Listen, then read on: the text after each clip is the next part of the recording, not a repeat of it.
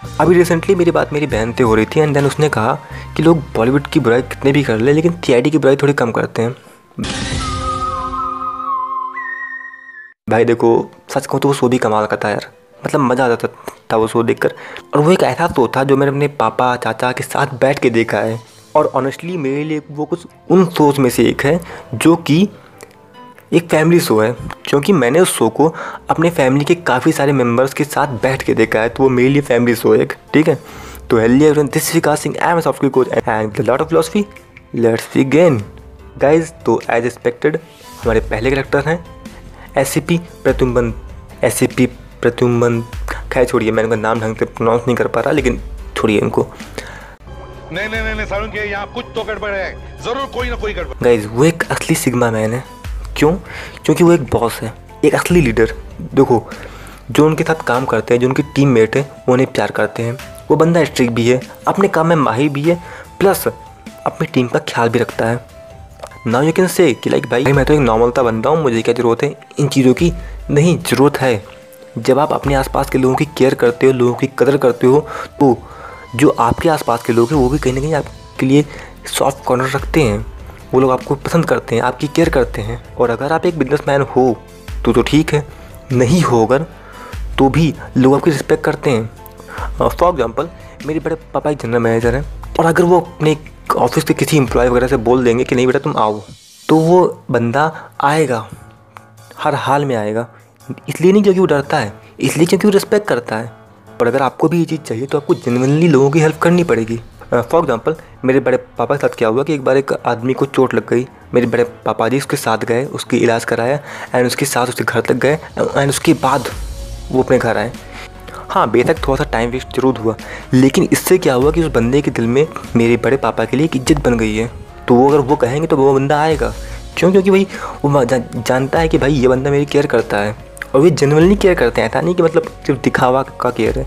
जब generally care करोगे तभी लोग आपको भी जनरली रिस्पेक्ट करेंगे। एंड उसके बाद आपके लिए कुछ भी कर देंगे। तो ये स्किल अपने अंदर लाना एक ज़रूरी ज़रूरत है। Second one is Daya. दरवाज़ा खोलो हम लोग सीआई से हैं। सर सर ये क्या कर रहे हैं? मेरी नौकरी चली जाएगी। मेरे पास चाबी है इसकी। अब आपको दया का नाम लेते ही दरवाज़ा तोड़ना ख्याल आ रहा होगा। गाइस किसी ने कहा है कि अगर मोची भी बनो तो इतने अच्छे मोची बनो कि आपके शहर में आपके टक्कर का कोई दूसरा मोची नहीं होना चाहिए। अब आप कहोगे, यार, कि ये तो कॉपी है। तो सुनो मेरे भाई ड्राइवर भी बनो या फिर नाली साफ़ करने वाले भी बनो तो इतने अच्छे बनो कि आपके टक्कर का कोई ना हो। बस हो गया ना? अब ये कंटेंट कॉपी नहीं है। गाइस सेम चीज़ दया भी करते हैं।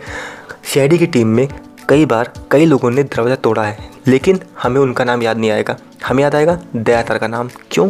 क्योंकि उन्होंने इस काम को इतने बेहतरीन ढंग से किया या फिर कहूँ इसको इस तरीके से डिलीवर किया गया कि हम हम उनको दरवाज़ा तोड़ने के नाम पे ही जानते हैं। तो जो भी काम करो, उसको इतनी शिद्दत से करो इसको इतने अच्छे से करो कि लोग आपको उसी काम के लिए जानने लगें। एंड उसके बाद आपके साथ बहुत सारी अच्छी चीज़ें हो सकती हैं।